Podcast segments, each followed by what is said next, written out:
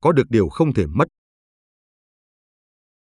Đức Chúa Giêsu ngó môn đồ mà rằng, sự đó loài người không thể làm được, nhưng Đức Chúa Trời thì chẳng thế, vì Đức Chúa Trời làm mọi sự được cả.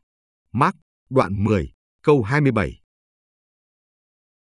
Đây là hai lời khích lệ từ Chúa Giêsu để trở thành cơ đốc nhân quốc tế và cũng để dâm mình cho công tác truyền giáo tiên phong.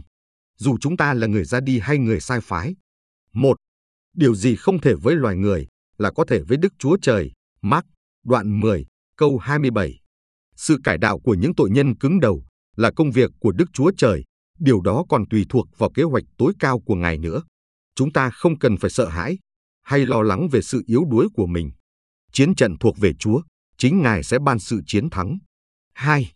Đấng Christ hứa sẽ hành động cho chúng ta và ở cùng chúng ta đến nỗi khi cuộc đời làm giáo sĩ của chúng ta kết thúc, chúng ta sẽ không nói rằng chúng tôi đã hy sinh mọi sự. Mark, đoạn 10, câu 29 đến câu 30. Khi chúng ta đi theo con đường làm giáo sĩ của Ngài, chúng ta nhận ra rằng thậm chí những đau đớn không mấy quan trọng trên chặng đường này cũng được dùng để cải thiện tình trạng của chúng ta.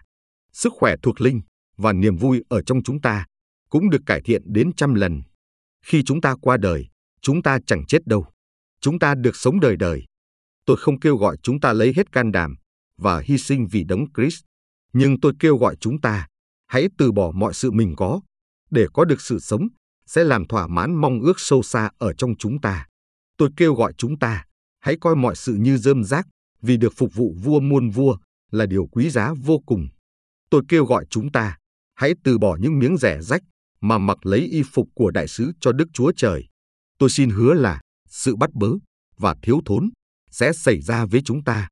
Nhưng đừng quên, còn có sự vui sướng đi kèm nữa.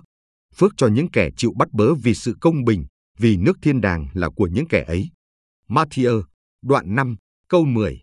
Vào ngày 8 tháng 1 năm 1956, năm người da đỏ Guarani ở Ecuador đã giết Jim Elliot và bốn giáo sĩ khác khi họ ra sức đem phúc âm đến với 60 người thuộc bộ lạc Guarani.